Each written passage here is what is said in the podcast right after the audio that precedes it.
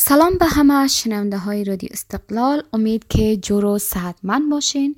دکتر ملیحه خالقی هستم همان کننده برنامه های دفتر مادران برای صلح.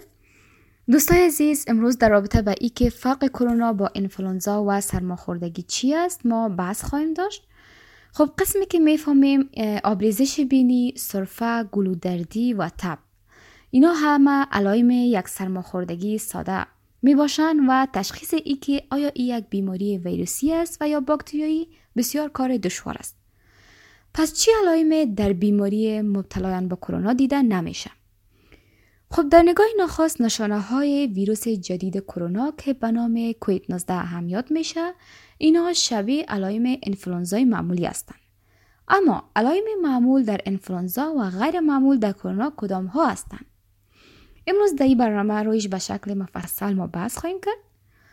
علائم معمول ویروس کرونا عبارت از تب صرفه های خشک نفس تنگی درد عضله خستگی و بیحالی می باشد و از نشانه هایی که به ندرت دیده میشن میتون از خلط سینه سردردی صرفه های خونی و اسهال اشاره کرد.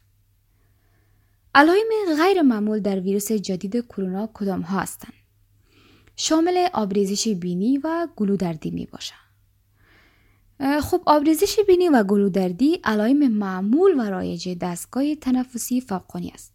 پس کسی که همیشه عدسه می‌زنه و آبریزش بینی همچنان می داشته باشه احتمالا سرماخوردگی داشته باشه یا مبتلا به انفلونزای معمولی باشه.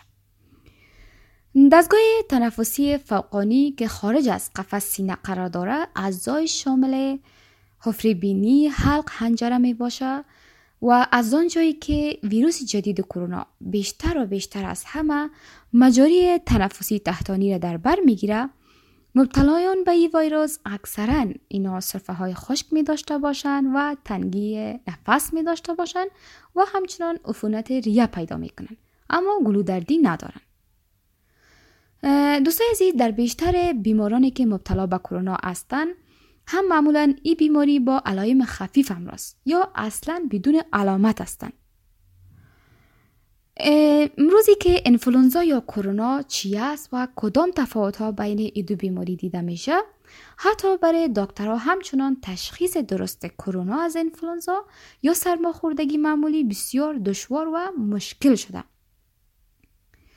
چون در یک سرماخوردگی معمولی بیشتر اوقات ابتدا خارج در گلو آغاز میشه و سپس آبریزش بینی می داشته باشن و بعدا به نوبت سرفه پیدا می‌کنه مریض در این حالت بیمار چندین روز گلو درد آبریزش بینی سرفه های خلدار یا سرفه های خشک کم تب و سردردی و بیحال می باشن. از این خاطر تفاوت بین انفلونزا و کرونا حتی دکترها را نیست و دشواری های بسیار زیاد دچار ساخته واکسین انفلونزا چی وقت مفید است و به چی کسایی؟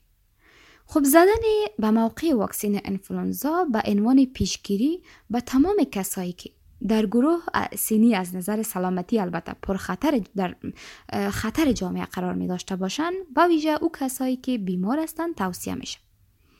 که این گروه افرادی که سنشان بالاتر از 60 سال است یا مبتلا به بیماری های مزمن ریوی می باشند یا باردار هستند و حتی سالمندا داخل هستند. و همچنان کسایی که در شفاخانه کار می‌کنند و یا کسایی که در تماس مستقیم و یا زیاد بیمار هستند باید به خاطر حفاظت خودشان در برابر این ویروس اینا باید از واکسین انفلونزا استفاده کنند.